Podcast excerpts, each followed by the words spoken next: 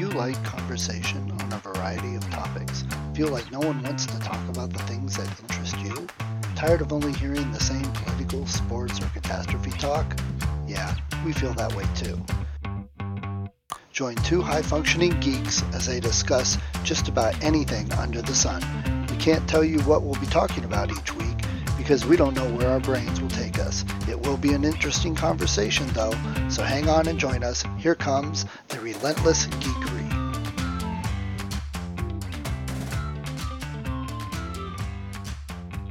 Yes, there's the Baltus Library. Actually, it's not tall enough. It has to have one of those. Ah, it does have a rolling ladder. What am I Does have saying? a ladder, yeah. Exactly. So yeah, that really was a fantasy of mine early on. By the way, to have the big library with all those bookshelves and and the rolling ladder, and especially you have to have the globe, the freestanding globe that's big, like in Pink Panther movies, big where you can like spin it and get your hand caught in it.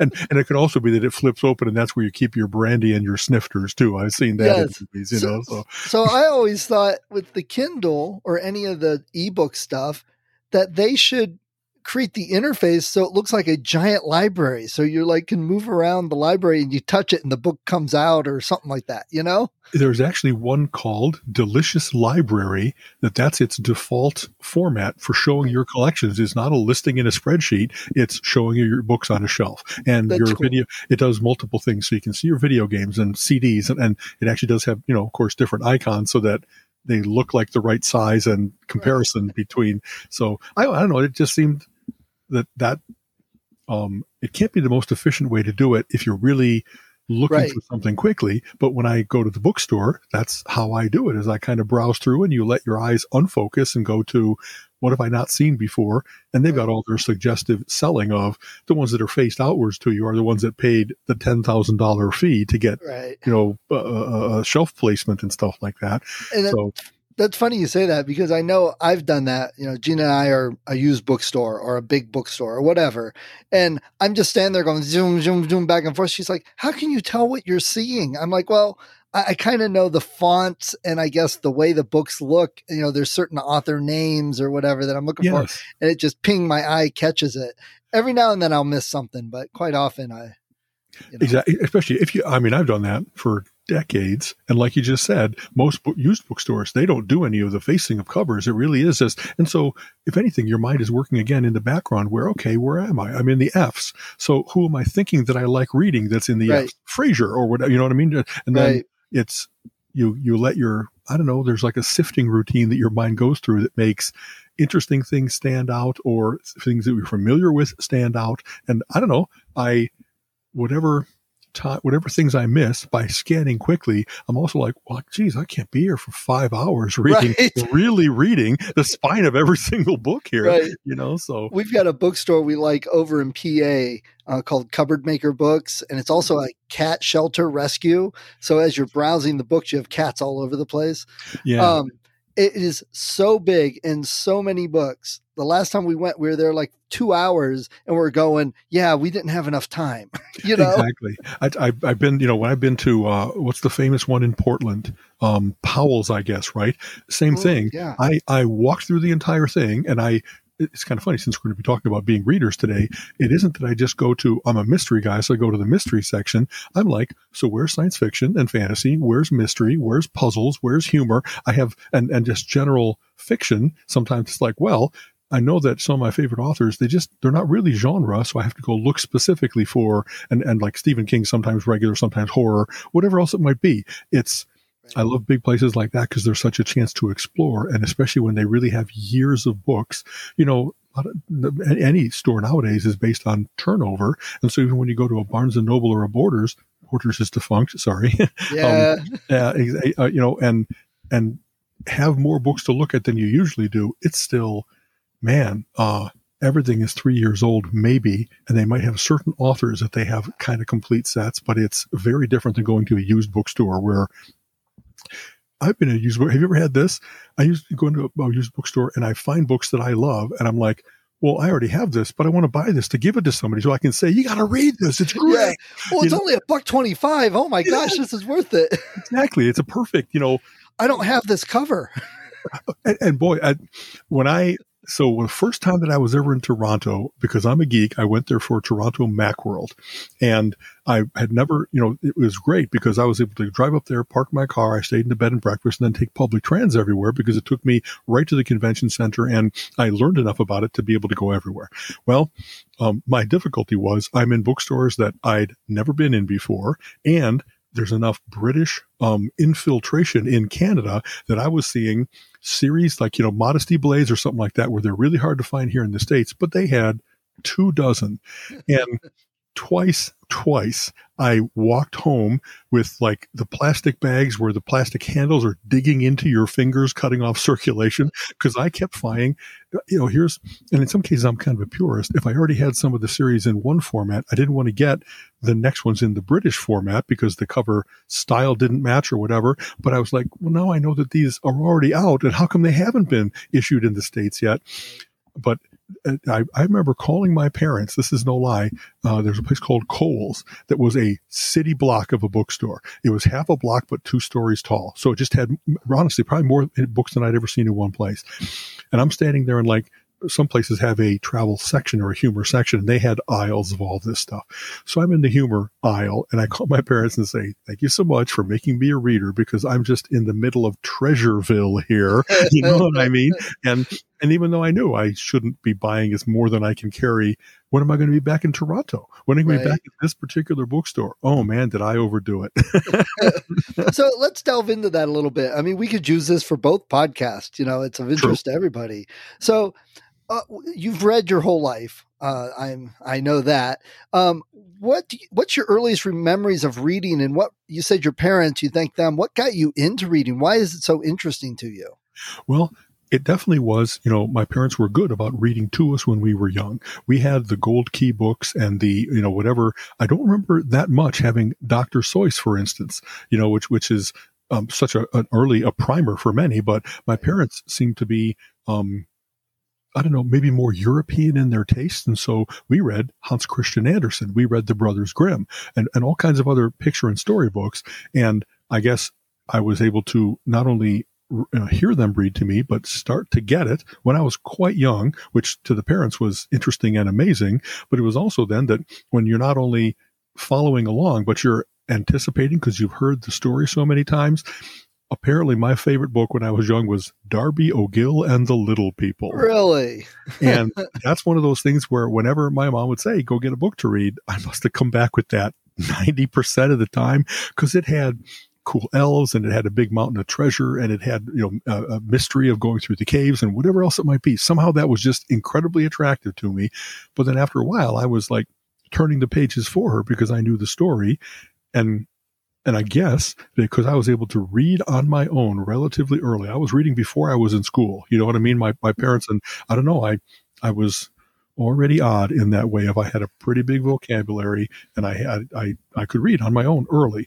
Um, probably one of those things where I couldn't hold some of the books I was reading. You can't read the Encyclopedia Britannica when you can't hold the book. You know what I mean? So you had to put it out on the table. And that's one of the best books, man. When I was little looking at that, it's like every page has something new. Honestly, I, you know, that really was the first rabbit hole experience where I'd be working on a report, probably, I don't know, third grade or something like that. And I'd go to look up about uh, uh, John Paul Jones. And then, of course, while you're there, you read other things that about him and that war. And then you're on the J page. And so it's like, well, what about John? And, and it was just, I remember kind of coming to and going, well, that was fun, but I, I am not, my report isn't done yet. Right, right.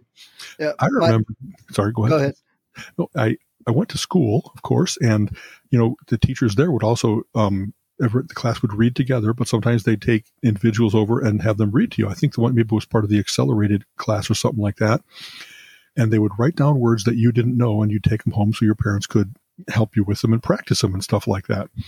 This is no lie. I had the word poo written, not because I didn't know it, but because I couldn't say it to the teacher. I just was so, you know, polite and, you know, silly child innocence. I, I couldn't I couldn't let on that I knew what that word was. no lie. P O O H, by the way, That's not the easy P O O, you know, the P O O H, which well, there's, remember, I, I, do you have memories like this? I remember all kinds of times when I was, why is the world spelled like that? You know, the, the word should be like the the early rebellion of I'm getting the phonetics, and then you start running into okay ph. Yeah. I get that, and then you just get like, what in the world is going on here? And you you get, I guess, curiosity as to linguistics, and you start to get aware of what has. And, back then I wasn't. I didn't know Latin versus Germanic or what other roots, but you just knew that there were different streams that had kind of flowed together into the United States, and that you know we're a great Swiss Army knife of a language. You know what I mean? We have all. I don't know about great, but definitely Swiss Army knife. and in fact, that's one of my favorite things is because I'm, I'm, I'm not sure what the literary term is for that, but that that thing has such great connotation as to you can see it. It's got 17 different functions all into one thing, and that's what it has wonderful implication by the saying of it. And and I just I don't know. Early on, I, Colleen also talks about when she know that she, like her son made his first pun was along the lines of, you know, they're standing in front of an elevator, and he goes, "I'd rather take the Darth Vader." And same thing, Colleen's wonderfully bright, and her son was wonderfully bright. So he was like two saying that. so not only know enough language, but to start to be able to play with it. Apparently, I was like that too. That I just was a, a punning fool when I was young. I, I was always making fun with words, and in some cases, you know, had to get corrected because I was using something wrongly or there's there's a phenomenon. Readers always talk about this. How many times have you read a word but never heard it said, and then the first time you say it, you get it wrong, and people give you the look.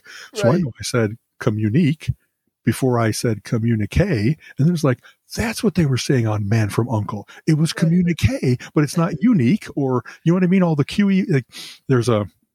I'm all over the place because reading is fundamental. There's a great book called something like Words and Nouns. It's as basic as that, but it's by a guy named Steven Pinker who does Yeah, oh, studies yeah. of how the brain works. And what he goes into is how when you see how people we really have a language instinct it's very in us as social animals to learn language and to see um, kids struggle with how many rules there are and how many exceptions to rules there are is to understand how cool language is so when you have you know bring brang brung and think thank thunk. No you didn't think it you thought it. That, that you get all the th- ways in which there like you were saying about certain verbs intransitive verbs etc you really have to memorize them as much as learn the patterns because the Right. patterns will fail you right when it really matters. You know what I mean? And it's a it's a fascinating book because it really goes. It's loaded with those examples that I know when I was young I must have laughed at. Oh, I thought it was very funny to say I thunk it. You know what I mean? That it was just Yeah. um, it's it's kind of correct in my in my kid mind, and the teacher gets to correct you, but laugh at the fact that you could even think the wrong way in the right way. You know what I mean? It- Yes. It's really cool. yeah, and uh, how many times do you question? You know, you're taught something. You're like, but wait a second, I thought the rule was this, and how come it doesn't? fo-" And it's like, stop questioning, just do it this way. right and and as you know nowadays on the net they have all the wonderful things of you know i before e except after c except the weird way that neighbor and then they have like seven of the exceptions listed and i, I kind of want to like memorize those because i love the overwhelm of it but it's the fact that there's so many like uh, the ough thing you know the um the tough coughs while he plows the the trough or- and it's all you know there's seven different ways of saying this same letter sequence and so I've always loved that kind of stuff. I I loved wordplay, and I guess it's not only puns; it's all those various different things. You know, when you start reading about literary devices, like here's where a part of the body stands for the body. You know, how many how many what's your head count? And of course, you're counting people. You know what I mean? But and and and so, and Colleen's really good about that. She knows about zeugma. She knows about she can like name. Oh, that's the one where uh, you voluntarily get it wrong for effect. You're like, I don't know. Here's a, a, a paraprosdokian. What that means is it's a down the garden path statement. So it's when you say the a, a joke, a nice terse joke, a two liner, that the first joke sets it up, and the second part of the of the joke turns left. It it it like creates an expectation, then violates it, but so quickly that you get that wonderful little jolt of surprise and like a giggle laughter instead of a bellow because you're just Right, pleased that someone thought about that. So it's the you know outside of a, a dog, you know, a book's your best companion. Inside of a dog, it's too dark to read. Right. And, and that's Groucho. You know what I mean? How there's so many great ones like that. Emo Phillips is great at those. Um, anyway, you know, that's, I, I love when there's those kinds of one and two liners where how much mirth, how much pithy, perfect humor did you pack into just 15 words? And, and just using yeah, the differences in words and how they sound, but different meanings, or the same word with completely different meanings. Exactly, exactly. A, a, friend on Facebook, Kevin Schwartz, is like a modern practitioner of that. He, he he's a stand-up comedian, but regularly tries out jokes on the net, and I must not just like but laugh half the time because he's he's an unending fountain of another cool slight abuse of that phenomenon. It means the same but two different contexts, or it means two different things depending on spelling. Or it's he's just the fact that he keeps finding them. In fact, another Richard Lederer, another Mensan, he's got uh, he made a whole career out of writing great books about all those fun little English irregularities and fun things to know. So here's all the ways in which we name groups of animals. And so it's not just a flock applies to all birds. There's all the different, it's a murder of crows. It's an right. exaltation of larks. And you know what I mean? And, and it's kind of funny. Even before Richard Lederer, I was aware of that because Tony Randall used to go on Johnny Carson and he often his segment would be, he pull a little list out of his pocket and say, you know, I just happened to have been reading a little bit and I was wondering, and he would quiz Johnny. And one of the ways in which you got to know that Johnny wasn't just a comedian, but actually was a very sharp guy was how often he would know that it's, you know, a crash of rhinos or something like that. Right, right. Like when does that come up in conversation? You know, you have to kind of be well read or quirky read where you look for those kinds of things and remember them. And so I, I that was an early thing of, you know, I kind of want to learn a lot of those. You know, right, right. I remember once uh, something. It was like some special book or something coming out and we were trying to get there and get a copy. And uh, we're sitting in the car it's cold we're waiting and it's like almost time for the store to open. So you like see all these people getting out of their cars and walking to the store and it's like you know a mass exodus towards the store. Yeah. and my daughter looks over and goes oh wow look it's a flurry of nerds. I'm like oh that's perfect i love that. So it's a flurry of nerds. And actually one of the one of the joys, no lie, of language is you get to coin your own words or coin yeah. your own uses. So Colleen has talked about like for nerds or Mensans, it's either a hug of Mensans or it's a convolution of Mensans because depending on in what context, that really really matches. You know, and like Colin always says, every word was made up at some point. exactly. I'll tell you, I, I one of the joys of like going to um, um, I don't know, literary societies, Mensa groups, crossword puzzle tournaments, that kind of stuff is just people that love playing with that.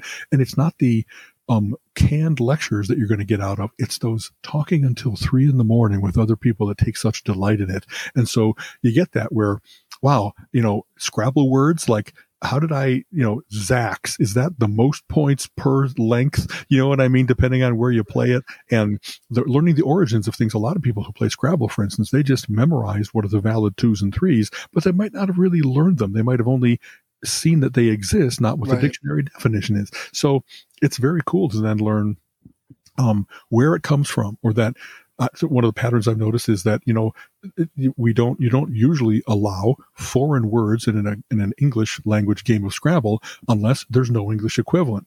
So pretty much all kinds of instruments, all kinds of flowers, all kinds of currency has made it into the English language because you don't call a real anything but a real. There's no translation of that coinage. And, and so it's kind of cool to to arm yourself with it doesn't even look like a real word, but you know that it's good because you happen to know Laotian currency or whatever else it might be, you know? It's not common in our part of the world. Yeah, yeah. So let me ask you this. So it's very obvious you don't just read one style, one thing. Uh, you read all over the board, fiction, nonfiction.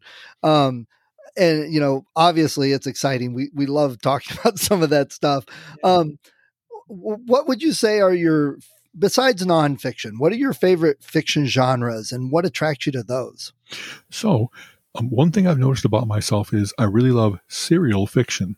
I love it where it's not just a one shot and there's that great joy while you're reading it, but there's a little bit of, oh, it's over when you're done. So when I first started to read comic books or uh, things that the story went on that really created in me that desire to say, well, what happens over time? What's going to happen to that character? How about someone who goes away for a while and the story weaves back in?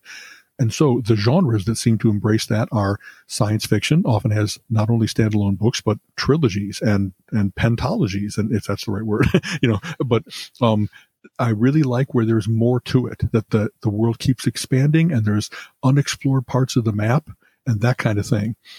I really like where there's recurring characters, and so mysteries often have a lot of that. There's a whole bunch of Hercule Poirot books. You know, there's a whole bunch of where you get to see. I really like the Spenser series, and he really goes through some changes over the course of his 50 books now. I think that most of them by the real Robert B. Parker, but now written by various different ghosts, all of whom really seem to have captured the essence of what it was to make a good Spenser book.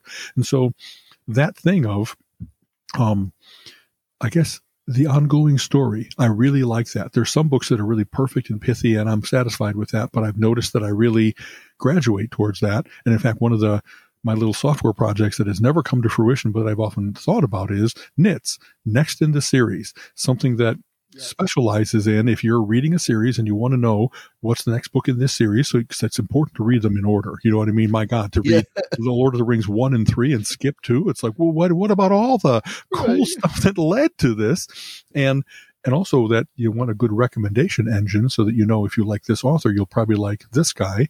So, um, humor even has some things like if you like it's not a matter of the characters created but the author's style. Some people i just love how they write. So dave barry just cracks me up terry pratchett cracks me up there are certain things that they have such a, a joy of language such a, a sense of the absurd and and of like sometimes it's really punchy jokes sometimes it's a wonderful slow build up and then they really pants you with a great joke that you didn't see coming you know what i mean um right Piers Anthony used to have like every book title of his was a pun, and so it's like I'm mm. kind of in. I want to know what he, what in the world, how how does he do that? Um, I also know that there's certain people that I don't read serially. I like to, um, like Terry Pratchett. He has a very specific, uh, that's the right way to put it, a sense of humor that is distinctive enough. And the books are so funny. But if you read a bunch of them in a row, I notice that it's kind of like pushing that button to get a food pellet again and again. After a while, you need more. And I don't like to be addicted. I don't like to not find it funny because my brain is kind of like tuned now to this sense of humor. So I see things coming. I tend to make sure I read those with some time in between so that my the humor interpreting part of my brain gets a chance to rest and it gets to be re-surprised and the the re-expectation of he's really good at that kind of stuff. Right. Plus, it also, we've talked before, when your brain thinks about it subconsciously, you tend to appreciate it more. You analyze it a little bit. You you get things you didn't get before. It kind of ferments almost and and grows to something new and better. Um, exactly. Um, and that's something that's kind of out of line with how people do things nowadays. Right. That oftentimes they'll binge TV and they'll watch like all 10 episodes of a show Whereas I tend to sprinkle between multiple shows. I watch them. And so I, like you said, I get a chance for my brain to say, so what's really going on there? And who really might be behind the plot? And you know what I mean? Are they really in love or whatever else it might be? And so with books, it's almost kind of automatically a thing like that. Authors can only churn them out so quickly. And so there's automatically a delay. And some part I've always loved this that when you can read a, a series that it doesn't even have like a recap at the start. Sometimes they do that, but you just kind of go back in, and then every time that you read another character, it's not another. It's like, oh yeah, that was the guy that was the thief that was jailed for a while, but you know what I mean? And it's like you get to. It's cool to be aware that your mind from wow, two years ago, it actually, each of those little threads is being pulled up and you're rearranging it into now I'm getting what's going on. And so it's very satisfying in some ways. And of course, some people abuse that. You know, when you're looking for the next book and it's 10 years in between, like George R. R. Martin, Martin. or what I mean, or who, who did uh, um, Patrick Rothfuss? You know what I mean? He wrote yeah, a great book called The Name of the Wind, but now in the second book, and now the second and a half kind of novella. But you know, I'm like, well, that's a dissatisfying thing now. There's such pent up demand and so much time in between that I don't know I'm going to get satisfied that I finally get to read it. But there's a little bit of pissedness over, you know. I don't know. It's there's a there's a deal between authors and their fan base. Right. You hook them, if you're writing a series that's meant to hook them, then you, you can't abuse that. You can't like right. leave them high, high for years and years. Exactly. And and I've read good refutations to that. You know, there's an author has no obligation to his fans whatsoever. He can work on a different genre, a different book, abandon the project entirely if it doesn't satisfy him anymore. He can, but I really appreciate the ones that, wow, they they started with a big vision and they kept going. And it wasn't just like I don't know, chugging through it. And, and there's some authors that after a while they're, I don't know what you, they're not hacks, but they, they're a little bit more predictable over the course of time, whatever that, that maybe it's, you know, they often talk about the first book that you read, that person has loved it, lived it, tuned it for many, many years. And then if it's successful, of course, you know, the, the commerce world comes and says, Hey, if you have a sequel, you can make some more money. Right. And then they don't have 10 years to do it. They really do only have one or two. And so can less. the same level of quality unless a person is really where they've mapped out an entire thing and they said, if this takes off, I got 10 books in me. And sometimes you see that, you know what I mean? That there's, anyway, I, because I read serial fiction, it's also kind of a weird thing to be like, some things aren't just a trilogy. You know, there's 600 shadow books. There's 180 Doc Savages. There's something like 2,000 Perry Rhodans. You know what I mean? Like- Bolan and the Yeah, and exactly that. The men's at boy. I read the Executioner and the Destroyer and the Death Merchant growing up. How did I turn out to be a relatively decent human being when everything was about you Well, need a solution for that? Here it is. maybe Blam, blam, blam. Maybe your split personality is just hiding that from you. you know, I, I, I kind of, if ever things really went to hell and the mafia killed my family, I, I know what I would do. I wouldn't say, oh gosh, I'd be like, how many of them can I kill before they take me down? Exactly. You know what I mean? Keanu Reeves them. yes, exactly. So, so let me ask, uh, what what don't you like to read? Have you picked up a book or a series or an author and you've read some? You're like, yeah, this just isn't for me. Uh, you know, what don't you like? Yeah, so that's a great question. I uh there's only been certain like uh, one of the dissatisfying things if you're a serial reader is you buy all three books with the expectation of good. I got some good reading ahead of me. So there was um, one series by like for instance the Stephen Donaldson books. Um the the first the uh let's see Oh, the- the- um, yeah, Ch- Thomas Covenant, the Yes, yes. Unbeliever. I plowed through like three 600 page books. And I, at the end, it was like, God, some great ideas, but so much. Th- This went nowhere. This was dissatisfying. They, their, the hero wasn't heroic enough. Whatever the flouting of the conventions of the genre that he was doing, they weren't just like slight tweaks. They were like, well, this just really isn't. And so I disrecommend those to anybody. If you're looking for like a better book, you know what I mean? There's all kinds of things. I, I love, I, and I kind of, I love heroic fiction. I really, from from comic books and from various different things, I like seeing where people have a difficult job ahead of them and they somehow, you know, the hero's journey, a young man grows into uh, uh, the man he has to be in order to solve this. The young woman, same thing. They gain powers, they gain knowledge, they make big choices that are going to matter, especially if you're reading young. That's kind of what you're thinking about is if I'm in that situation, would I be able to be as brave, as heroic, as um, thoughtful in, in As those Keanu ways? Reeves. as Keanu Reeves. Exact kill my dog. I got a whole bunch of bullets for you. You know that kind of thing. That's, um, so um, I read a series. A lot of times, one of the things after you've read a lot of books is you know that there's like 36 basic plots.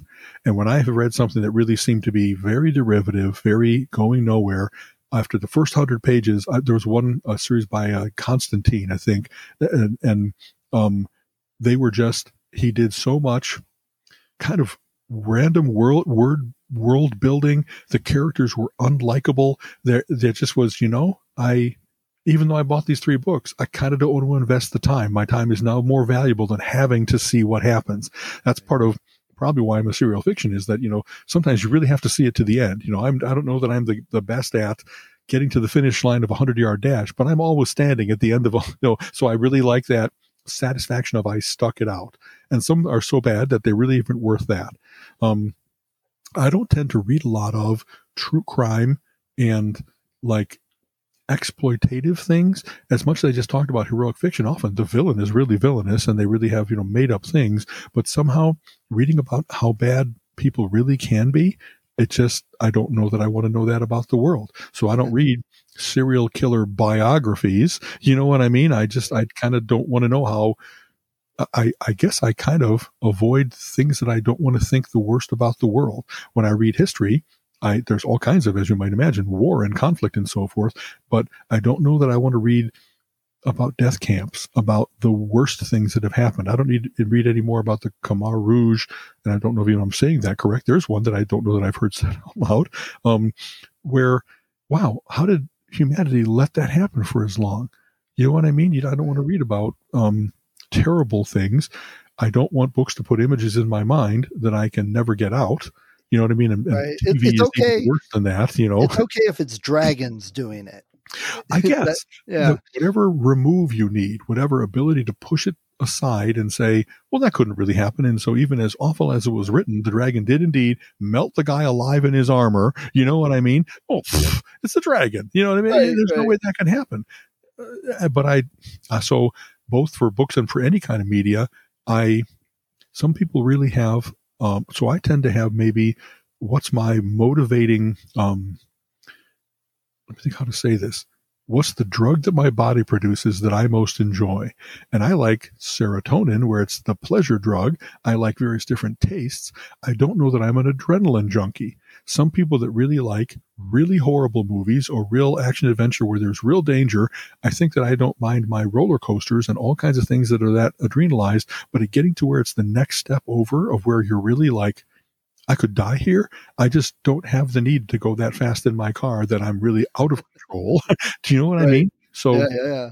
And, and things that portray that. I, I never have liked, you know, that when horror becomes torture porn. Yeah, I agree. The slasher the, stuff is not slasher stuff, or if you like really, you know, that genre of like, oh God, someone got captured and they're in a hostel and someone's going to drill them. Why? How is that entertainment? And yet, for some interesting segment of the population that really is entertainment.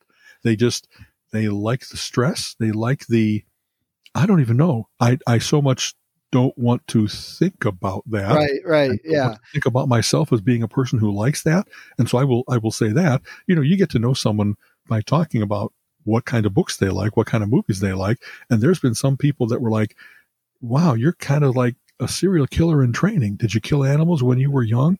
Like, is all you watch grindhouse movies with another terrible, horrible torture scene? I, how is that? Uh, and horror, like I, I, I've talked with others about this. I think we've talked about it. Horror is one of those that has a very uh, large uh, group of subgenres, and they're very divisive. You know, uh, I, I like the gothic uh, horror that's mystical, maybe you know supernaturalish. When it gets to the the slasher or the psychopath, eh, I don't even consider it horror in my mind.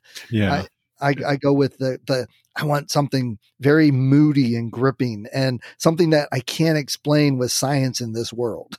Exactly, and actually, so that's a very interesting thing. The um, some part of what I don't like to watch is I like my world to have a certain amount of sense and order to it. And so the supernatural that you're talking about, it still seems to have rules. You know, why right. did it come back? How can you send it back, et cetera, et cetera.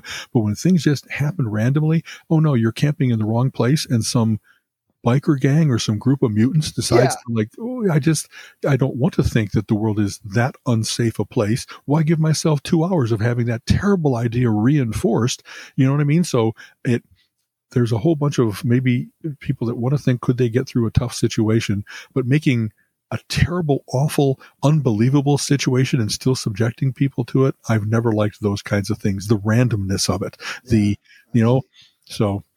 So, uh, do you read nowadays mostly old stuff that you've read before or authors you know, or are you looking for new books, new authors? Uh, you know, how do you balance that? Decide what are your habits?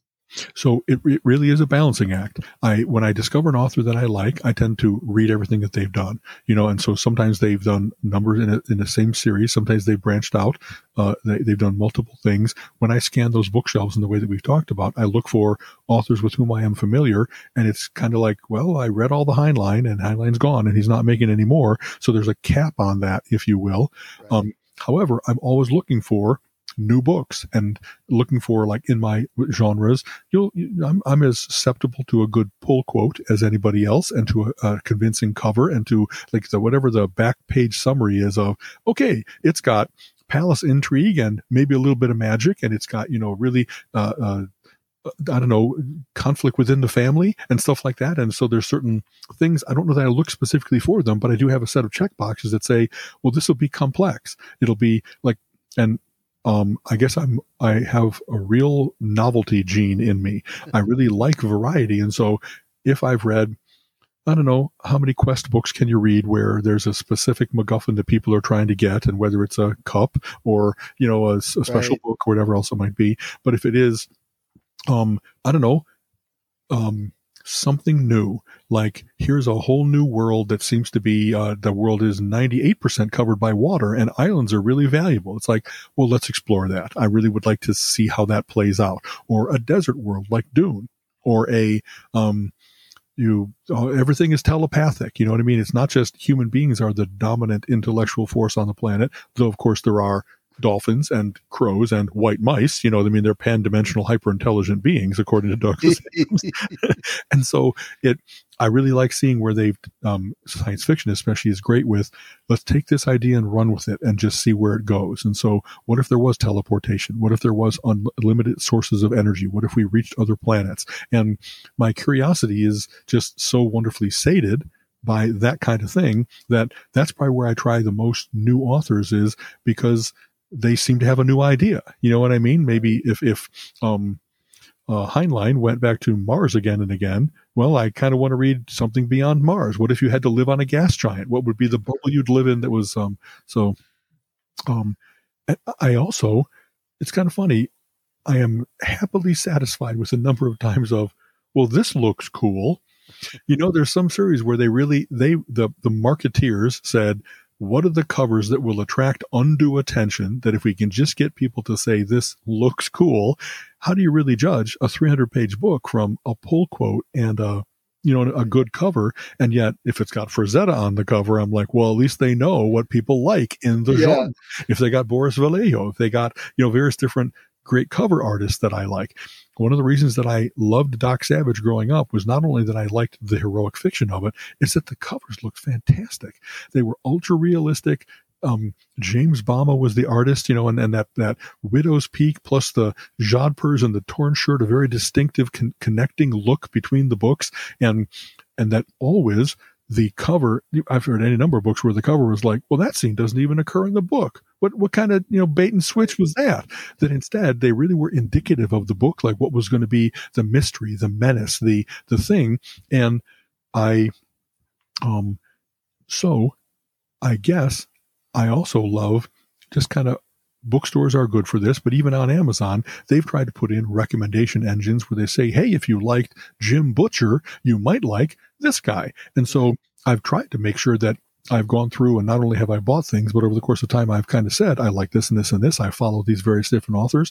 And any number of times they've popped up with, you know, if you like, uh, I just discovered a series by Gregg Hurwitz that was about like a an assassin that couldn't stand being an assassin anymore, so became the nowhere man. Now he helps people, but he's got all of his assassin tradecraft, so he stays off the grid and stuff like that. And I'm pretty sure I I don't know that I ever would have picked it out, except that Amazon said, "Hey, by the way." If you like that, you might like this. And then I look, and it's like, well, it's five books in. Yes, it's not a standalone. And right. so it they lured me in exactly and and in fact that's now led to another one that's called the gray man i don't know why i'm into assassins lately maybe some kind of wish fulfillment about our current government situation but and actually not current post current you know I right. mean? Yeah. there would have been here this let's go on record saying you know that idea that we had with having the 52 deck of cards as to if we took these people out in the middle east things would calm down. That deck could have been made for a whole bunch of poor you know people that really violated the trust here in the united states. Yeah. That terrible thing of course i don't advocate that. Please surveillance van i would never think that killing anybody is the solution to anything but having said that in the fantasy world of books Fun to read about. it's nice to say, well, the Gordian knot just got cut, didn't it? You know what I mean? And comic books, we haven't even talked about that. As you know, I'm a big no. And I was going to get to that. all Uh, yeah. but let me ask let me ask this because I, I know what you mean and i think what two things you talked about series i think is big a lot of people uh, like to read a series in fact i just talked to an author yesterday that gina has read the first 12 books and is like anxiously awaiting 13 and and she did the well i'll check it out and like oh now i got to have all of them you know and when i was younger i read dragonlance and i loved dragonlance so I, sitting on my shelf i've got like 20 some dragonlance and that's not even all of them right. um, you know, we've talked about series, but you also talked about covers and how big that is. And that's a big thing for authors. Uh, the first thing authors want is I want something different. I want to, you know, have something that's unique, and that's not what you need. Uh, I do the same thing. I look at the cover, and you're right. It's stupid, but if I see a cover that appeals to me, that's going to make the book better for me, or I hope it is. You know, exactly. and and that's exactly what uh, they do. Let me ask this it's of you: enough to blend, but to stand out. You know what I mean? That you can yes. see that it's in the genre and it's good to be good at that, but that it's got a new take on it. You know what yeah. I mean? So. And that's exactly why for my stuff right now, I got Tom Zoller to uh, draw the cover. Uh, okay. It's it's a middle grade fiction. It's got a drawn cover. It's got a boy on it. It shows a wizard. You know, yeah. the scene I even looked at and I'm like, oh crap, I didn't give him enough detail. He's got the hero fighting the, the main wizard and the other guy hiding. That's not how the book goes. That's not how it goes. it conveys, you know, hey, you know, if, if you've read other books with covers similar, grab this one. You know, exactly. What what let me ask this um things like Star Trek that you watch a TV show or you see a movie are do you then like to go read the books associated with it or the novelization of the movie or anything like that? Honestly i don't do that as much as i once did.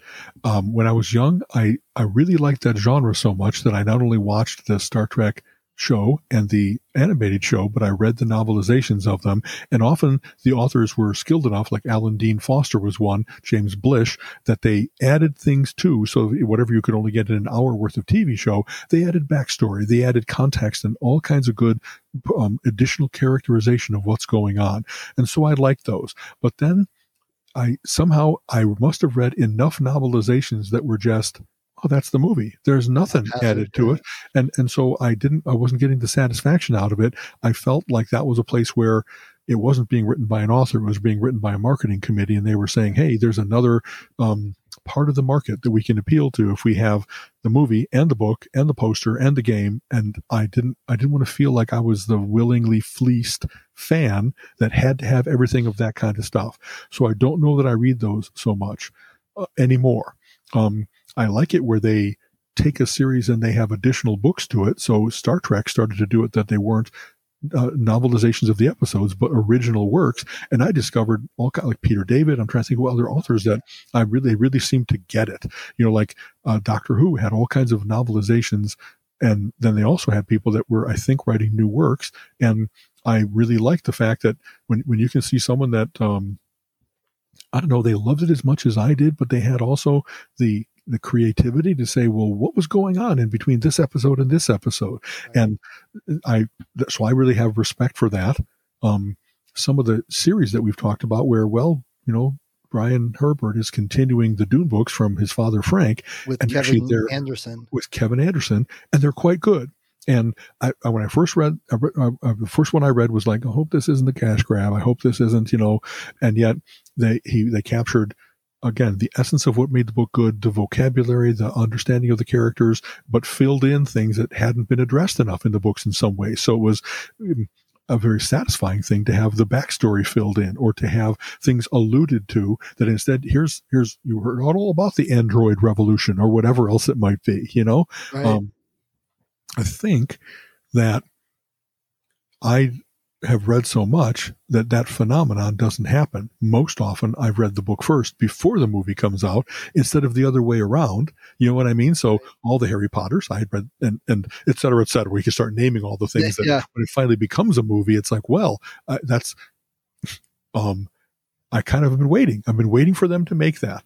A whole bunch of comic books that have become movies, they had to wait for the special effects and the, the size of the scope of what they were able to do to match what you can do in comic books. You know Arguably, I mean? too, I would say comic book movies, they had to capture the right feeling, not always, not just special effects. That was huge. It had Absolutely. to, you know, look like it, but it really, you know, I think before Iron Man, they treated comic book movies as oh this is just a kids thing you know it, whatever yes. but they took it seriously and it's like okay we don't want to make a comic book movie for kids we want to make an adult movie that people can enjoy regardless of reading comics and yeah, i think that was a change mindset yeah. change I, are I you totally one of those are you one of those with a book that if a movie comes out that looks really good based on a book and you haven't read it, are you one of those that you got to go get the book and read it first?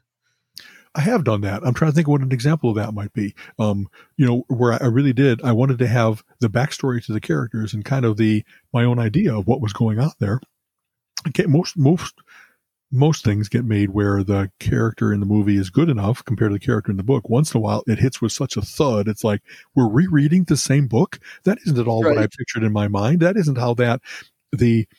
For instance, there's a in in the first Dune movie, which is you know kind of like reviled because it so much didn't match the tone of the books, right. and which it amazes me to see Frank Herbert's name in the credits as a uh, consultant because how did he miss? Like it's not Fremen, it's Freeman. That's you know anyway. And there's a great scene with um someone cries at a funeral, and on a desert planet, giving well, I don't know why it's a, giving water to the dead is an incredible thing. It's a very moving thing. And when they see Muad'Dib first do it, it, it really is a huge scene in the books. And in the movie, it was just like, ah, it, they didn't, they didn't make anything out of the impact of it that it had in the book. So why, why did they miss such a, a, a, a pinnacle of the book? You and know, that's, that's, I've talked to some other people about this. We've talked about it that the movies have always been, oh, a big movie. That's great that this book got turned into it. But more and more, they're making eight, 10 episode TV shows with huge budgets. And more and more authors are going, you know what? Those TV shows are much more interesting than the movies because they get time to explore. They can really get into it in depth and really capture people. I am absolutely in that camp nowadays. You know what I mean? Especially with the advent of you don't have to cater to lowest common denominator. There's only three, five major networks. You can have every single niche addressed on Netflix and Amazon and, and Hulu and wherever else you want to go to. Right, and so, HBO. HBO. Exactly. So, man, I just I discovered that I have HBO Max. I didn't want to pay for it because I already had two infinities from Amazon Prime and Netflix. And you know what I mean? I already had Aleph, Null, and One. I don't know that I need another. And yet, HBO Max has Doom Patrol. HBO Max has HBO Titan. Max is pretty impressive. And, oh man, Doom Patrol, they've so much very well captured the Grant Morrison version of the Doom Patrol, which was quirky and funny and terrifying. And it was so, so good at capturing what it is to have freaks be heroes. That the public is never going to thank you for saving the world. They're going to thank you for saving the world and then say, yeah, but get out of here. You kind of unnerve me. You know what I mean? And, and, they make allusions to all the past of Doom Patrol because it has been through like seven different incarnations in comic books over the course of time.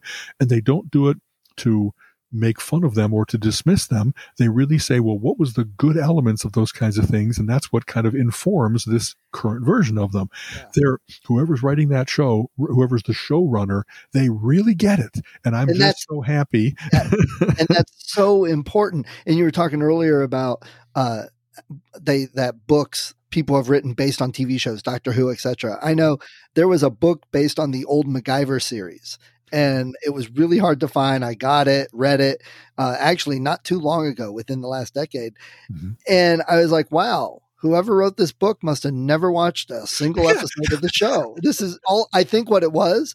They, this author had a adventure type book, and so they hired him and said, "Just change it to MacGyver, and we'll put it out." And that's so not what you can do now. People are very, uh, not only are they smarter and want demand more, but there's more talking about it. There's more networking. You know, if you screw it up, Absolutely. there's so many people that'll jump on the bandwagon and let you know. That's you really true. Just, you know, if it's a beloved property, you can't just throw schlock out there. Yeah. Early on, one of the joys of going to Comic Cons was that was one of the the few um, industries, and that's not even the right term, you know, media, where there was very much interaction directly between the fans and the creators. You know, there's always been a bit of remove for the movies and for plays and stuff like that, that it was critics reviewing them. It was, there's, there's just like, I know, more of a, there's layers, if you will. Whereas I was at early Comic Cons where fans would ask the artist of a book about a specific scene drawn in a comic. Why did you do this this way? And the artist would say, well, because of this and this and this. And, and each of them would leave very satisfied with, wow, you really have paid attention to that level of detail. And yes, I really did have a reason for doing it that way. And so that's a very, very cool thing about the world of comic books is that the barriers have been down for a long time of even though this guy just made a hundred thousand copies selling comic book, you know, at that time, very, very good. He's willing to talk to little Billy because Billy loves it and Billy really lives it. You know what yeah. I mean? So, and it's, it's kind of interesting too, because a couple years ago, you would not have seen an A-lister movie star on a, a Netflix TV show. Now, guess what? There's no movies, and all you have available, and all of a sudden, all these A-listers are coming on the movies, on the TV shows on Netflix and Hulu and everything, and they're really good, and people are watching it and subscribing, and you know HBO. Uh, the, you know, why do I go to the theater? Because I can watch it right now on HBO the day it comes out, type thing. Exactly. You know, and I, the world's totally different, man. I mean, you know, movies yeah. are different in the theaters over the last two decades than they were the 70s and 80s. And now everything's changed again. Absolutely. It's cool to have been around for a long time to have got seen them things go through those generations of like, I don't know, there was a time when if you want to look at uh, the movies made of Stephen King books, please don't watch the first 20 of them because right. they bought the book, they bought this incredibly well written property and then proceeded to muck it up. Yeah. Maximum Overdrive, it, it, uh, you know, it was just made now, silly. On okay, you got to admit the trucks looked cool. Uh, what the one had the Green Goblin on it, right? Right. On the front. And right. you got to admit um, what's his face, uh, the uh, the actor looking at the the pop machine, and the pop goes twink and leaves the mark in his forehead. Come on, that, I mean that's memorable. so memorable, and you just named the two things that well, are exactly. but when I was what at what ten or whatever, that was pretty cool movie. I agree. What I like now is that when you see that there really are many times they don't just dismiss things; they bring the author on to say, "Give us advice as to so we captured the well, you know, your thing sold 10 million copies. You got the sauce. You got yeah. the magic. Let's not lose that in the translation here. So whatever they used to do to buy the book and then do whatever they wanted with it, it really seems to be that they're work. trying to, yeah. Um, but having said that, and we haven't talked about this yet, I just watched the Wonder Woman 84 movie and Geoff Johns is consultant to it and he's written a whole bunch of Wonder Womans, has done great work for DC. And yet, boy, this movie falls flat. Sometimes movies are, you know, they're a committee that puts it together or they go amongst too many different comic book series to grab different pieces instead of saying, well, the series, the arc of this story was really convincing in and of itself. You don't need to keep throwing too many villains in, throwing too many references in, whatever else it might be. And, and I don't know, man, I just, I, and what, DC keeps it? shooting itself in the foot. Marvel pretty much has nailed what people like about the Marvel movies, what people like about those characters, uh, how to put those characters together and write a movie that's satisfying and fun and great special effects and, and it's got great it, danger. It's got great heroism. You know what i mean? Yeah and, it's an exciting movie which is what movies need to be. You know we're, we're not talking about where the red fern grows or anything like that. You know it's right. an exciting action movie for the most part. There's various styles within there. But dc just seems to keep um, they get something that's oh that's not too bad, and then well those the rest of them all kind of suck. Uh, and, and I don't know how to account for it because they've yeah. got great characters. I mean, they've got as historic as as stirring characters as they could deal with, and yet maybe they look at Marvel and say, "Wow, they're really doing well. Let's not do what they're doing." Yeah, like no humor in a thing that you need humor to like cut the tension of a movie so you can take a breath and move on to the next scene. Or maybe they just have people that are trying to be funny that aren't, because there's a yeah, lot of that too. You know, get it yet. Uh, but what you said about the authors, I think back in the day, that was kind of the thing. And Stephen King has talked about this a lot. People like, well, what'd you think about that movie? Because, you know, it, it kind of sucked compared to your book. He's like, hey, they want my movie. They pay me money. They tell me to get lost. I don't care. He's like, I separate right. myself from that. It's based on my book. They could do whatever they want with it and pay me the money. Right. But now, like that, the fact that by him giving, having gotten money from that, he has Uh, the life that lets him write about anything he wants. He doesn't have to worry about any marketing survey that says, "Hey, we're going to need a book with rodents in it because they're right. big this year." You know what I mean? Yeah. Yeah. But then I think now they're discovering that if they get the original author involved, that they can get a better product, and that's what people expect and want, and they can't I just screw it up. That. Exactly. Yeah. Again, people talk, and even if I've never read a DC comic, which I can't imagine, you know, who hasn't at least known mm. the characters a little bit. But, mm-hmm. you know, if I'm going to go see one of those movies, but I happen to be on the net and everybody's saying the movie sucks, I'm going to go, eh, maybe I'll stay away from it. Or I go in like not expecting a lot. And I think that hurts or harms things also, good or Yeah. bad. I used to take that advice when it was, you know, so movies are 10 bucks nowadays, but I can wait for it to come to the cheap theater or I can wait for it to come to video. And so I think I saw the first Green Lantern movie after having waited a long time because the, the reviews were so uh, overwhelmingly poor of it that I was like, I really kind of like that character and I don't want to see it despoiled. So I'm going to give it a dollar. I'm going to see it for a dollar and the popcorn will make me happy. Like, uh, right until, right, boy, until it's seeing, I hardly ever, I don't want that, you know, when it used to be that it would make it onto TV, but in order to inject all the advertising and make it fit within two hours, boy, did they do a hatchet job on all kinds of things that I had seen and loved. It's like, well, where's that scene? Wait Okay. a minute. Yes. Get this 10 Cloverfield Lane.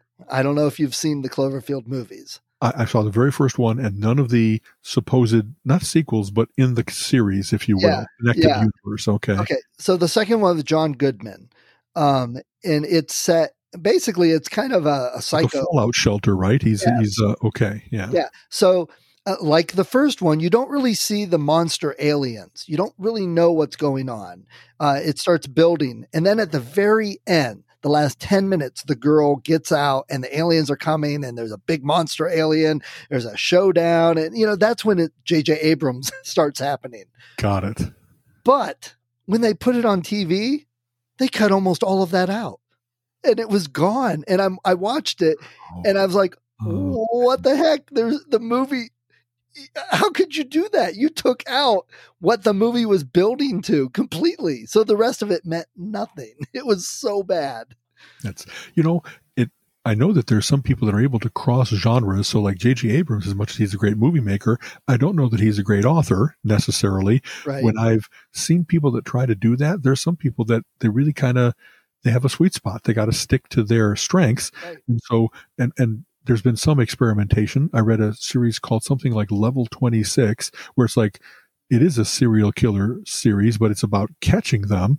But this guy that kind of like um the um, bear with me, Silence of the Lamb, you know, the man, the, the books where in order to be a good serial killer catcher, you have to be empathic enough, able to envision what's going on in their head, and then that might damage you a lot. Right. And so that's what this, that by, by Zuiker, I think Z U I K E R or C K E R. And he did an interesting thing where in the book, it's not only you're reading the book, he actually did little videos that were, if you want to investigate the crime scene along with Inspector Dark, go to this, this link. Those and- are cool. it was a it was a very cool like maybe make your own venture a little bit more um interactive if you will. But i also realized over the course of time that i couldn't lose myself in the book as easily as i do when i just keep turning the pages and read it you know sometimes oh my god it's four o'clock in the morning. What did i do? By having that constant little interruption it I like where you have to think about what's going on and it gave you clues and that kind of stuff. So, but it was also how my mind processes things, like visually on the page versus visually on the screen. It was jarring as well as it was satisfying. And I don't know that I like, hey, let's read more of these because I just found that I like immersing myself into a book and I like immersing myself into a movie, but kind of jumping back and forth, it wasn't working as well as either one of those by its own, you know? So It's a good experiment and it's an interesting thing to try, and somebody might get it just right. Uh, I know there have been some kids' books that do that, like solve the clues, and they have things to get Yeah. you online and stuff like that. So uh, let me ask, uh, what do you think uh, of the Zack Snyder cut coming of Justice League? So, given that I've heard there's four different things about it, either it's going to be a one four hour movie, then it was going to be a series of things, then it went back to being. I'm I'm curious as hell because I like Zack Snyder's work on other things enough that I trust him. I'm curious to see what he's going to do. You know, Watchmen, which was by many was thought to be kind of unfilmable because it had so much going on. I thought the Watchmen movie was pretty good, and then the Watchmen series, you know, that followed up. I don't think Snyder was involved necessarily. Anyway, I'm curious as hell, and especially sometimes the director's cut really does fix what the studio did to make it fit within a certain time, um, make it that you focused on certain characters because they're the most sellable ones. We got to get our action figure sales up, and so make sure you feature. You know what I mean? I'm hoping that he's enough of an auteur that his vision of what the Justice League could be and the interplay between the characters and letting that stretch out a little bit. Four hours is a long. That's an iron butt of a movie. And yet, if they put a little intermission and I can go, you know, refill my popcorn and take a little Well, bio break, I'll be okay with that. Sorry. So you'll be able to watch it on HBO next month. One month. Is that what I didn't? uh, Thank you very much. Well, they got to add it to my queue. I got. Yep, and I, I I find it interesting. Uh, first of all, I'm not one of those people that blames Joss Whedon for ruining it. He was, uh, you know, I, he was kind of put in a bad situation. Maybe he was a jerk about it. Maybe he didn't want to do it. I, I don't know. But Uh, you know, how would you feel if you were in a project and someone pulled you off of it and said, "Go do this other project that this other guy started," and you're a completely different style? So I'll give him a little bit of a break. I honestly didn't think Justice League was a horrible movie. I enjoyed it. I, I thought it was fun. But I'm always a sucker for the director's cuts. And because Right. most of the time they really do improve it and make it better. Not always, but a lot of times. And I know Batman versus Superman, that movie, Mhm. I will not watch the theatrical version. It has to be the director's cut because the stuff they cut out was essential and vital to the story as far as I was concerned. Got it, it. made sense. It made it flow well. So what? It was 15 minutes longer. It felt like a better movie. And I think studios are realizing people aren't like, oh, hour and a half. I can't sit anymore and watch a movie. You know, they're like two hours, three hours, you Right. know. So I, I'm excited. We- We were going to do a whole day and we're all going to sit down and watch it. There you go. Exactly. See, that's I like where they're still finding ways to make it like destination television. You know what I mean? You put it in your calendar. You're going to not make. You're not going to miss it. It's there's some some things that maybe by genre and fanatics in that genre. You know, when the when the next Star Wars movie comes out, there's always people that are camping out for days beforehand because it's such a religion to them. Yeah. And there's certain things I'm omnivorous enough that there's hardly anything that I have to be there on opening day. But having said that, there's something very cool about being there with your fellow fanatics. And so me and the boys, all of my comic book friends, before when they, they didn't, um, they would open it at 1201 on Thursday night slash Friday morning. You know, I didn't want to wait until the Saturday, Friday night show. If I'm willing to stay up late, and that means that I really get to be the first people to see the latest, you know, Iron Man 3 or something like that. We did that a dozen times because it isn't only the movie, it's seeing everybody like, oh, you happen to dress up. Oh, you really, you love these movies. They, they get it. They laugh when they should. They, they, you know, they have the appreciative ooh and it's like, oh yeah, that's you know, exactly what Pepper Potts would have done. You know, I don't know. It, it's, it's, um, I definitely with my tribe, my people. Yeah. and and maybe it's because I'm older now, but I definitely can appreciate. I got a big TV. I have a surround sound. I can appreciate being able to just walk down to my living room and turn on the newest movie and watch it with my family, make popcorn, and then come back up to my bedroom or whatever. You know, I- rather than okay, everybody, we got to get going. It's almost time for the movie, and jump in the car and driving. And uh, you know, in some ways, it's almost like I don't want to return to that. I still want big screen movies, but like we've said before, I've got a projector. I've got, you know, high definition. I can watch it just about as good as in the theater right on the side of my house. Yeah. Yeah. So it's changing. Yeah. What I've discovered is I really like the immersive experience. I'm I'm not a distractible guy. I actually have really good focus, but when I'm home, I notice that because you're home, you're like, well, I could take a break anytime I want to go to the restroom, to check my phone, to go get a, uh, you know, uh, cut up an orange or something like that. And when you commit yourself to, I'm going to do nothing but watch this James Bond movie for two hours. I want the big screen and the big sound, and like I said, the immersive experience I agree. I, I'm not willing to give up on that yet.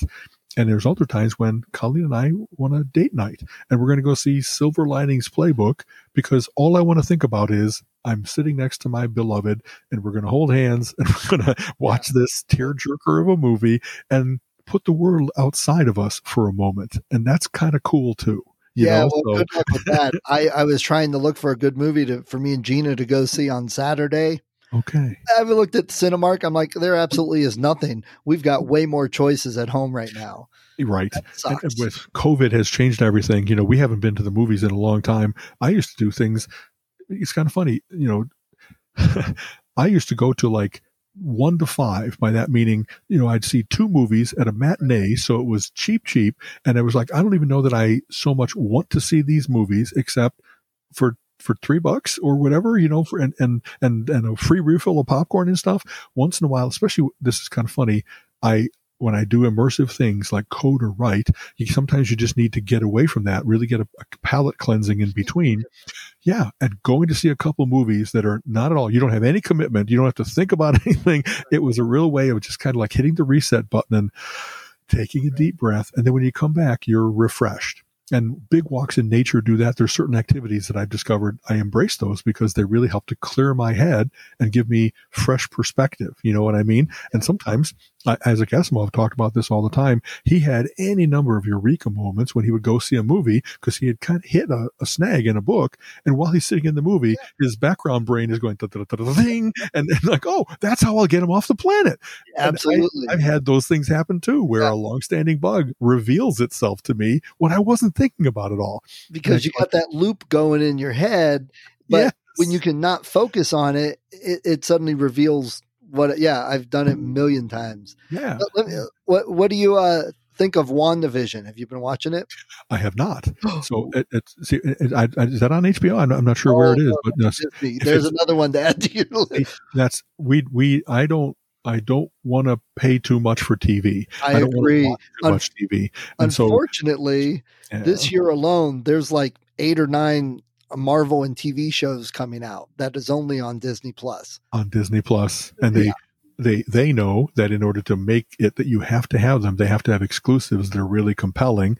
Yeah. And so when they took all the BBC programming off, and you couldn't get on Netflix or anywhere else, and then the only place to see Doctor Who, it's like you bastards, you got me. I'm going to have to, you know, my or or I I've been watching them on DVD, and and it takes a while. You know what I mean? It, to just like nowadays with the post office being slow, I get maybe a disc a week. I used to get like every three days. So my Netflix disc subscription has yes. really kind of gone down in value.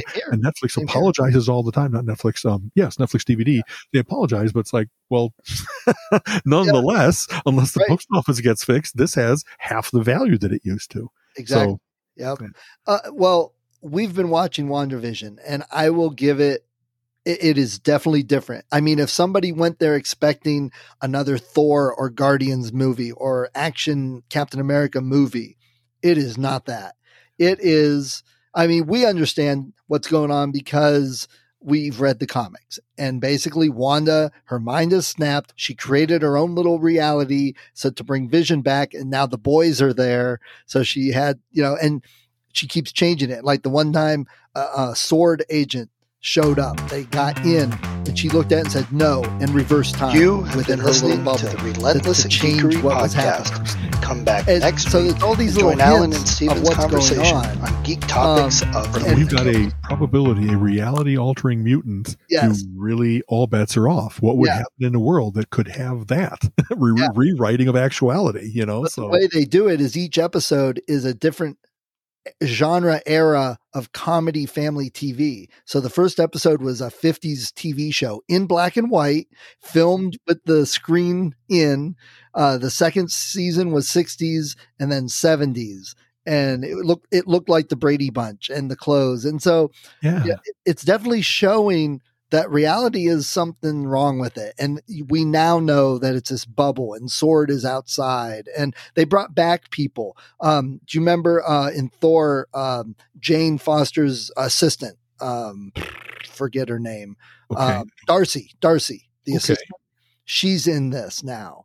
Um, and in Captain Marvel, like episode four was kind of like the big reveal as to yes, oh, that's what's really going on. Okay, yes, and uh, uh, in Captain Marvel, her best friend that was the pilot, right? Uh, that best friend had a daughter. Well, that daughter's now grown up and she's in the show.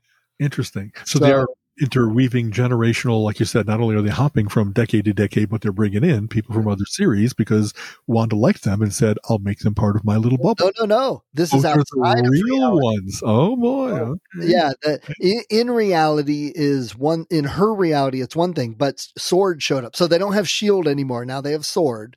And uh, it's it's literally they've surrounded it. It's a bubble. She took over a town, and created her reality within that. That's what she can control. And so, um, anyone that gets too close gets sucked in, but essentially their mind is wiped and they become part of the reality. So they think they're a, a neighbor, uh, all of this.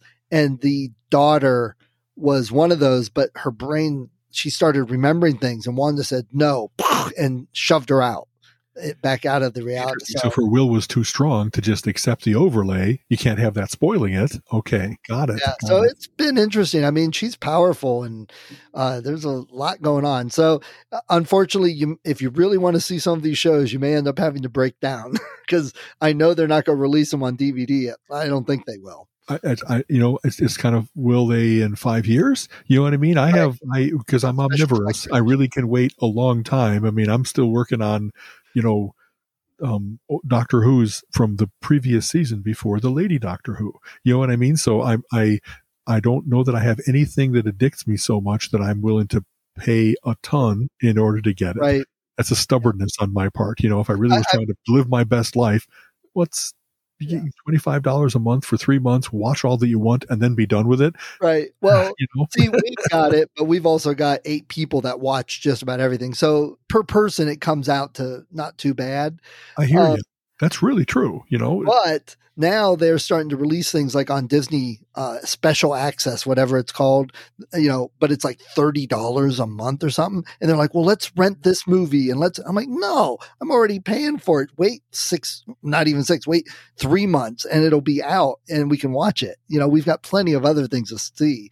And getting the kids to understand, well, just pay five or six dollars. Yeah, but that's a whole month of rental or a whole month of subscription. Just wait, you know. thing instead of the infinity of that, you know, a whole month. Exactly. Yeah, yeah.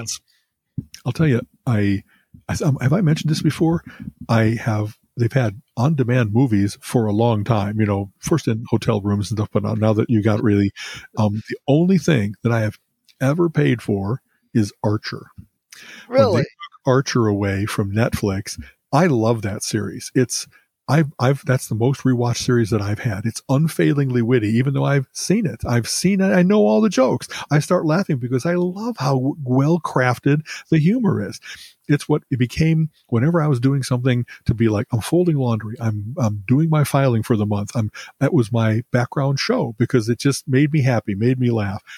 So out of all the great TV, you wouldn't think that the Al was willing to pay for was That's... quite a vulgar, quite a you know what I mean? It's it's not the highest quality thing, but it's very much my I had to have it. I was missing it terribly when it went away. I didn't find a substitute for like, what do you watch while you're folding laundry? No, supernatural episodes don't do it. They just yeah. don't you know so anyway archer that's my that's my dirty secret that's the the recommendation of the day exactly it is, by the way. It's great. I, I mean, it really is. It's so smart, and and it's it's um they pack a lot of laughter into a half an hour. Instead of it being three or four, it's 20 or 30 great laughs. The characters are hilarious. The interplay between things, the way that they're very canny and a little bit like South Park or The Simpsons or others, that they um, lampoon various different genres or specific episodes or movies where they're very good at capturing what made that thing good, but here's how it was absurd, and they'll make fun of it in that way.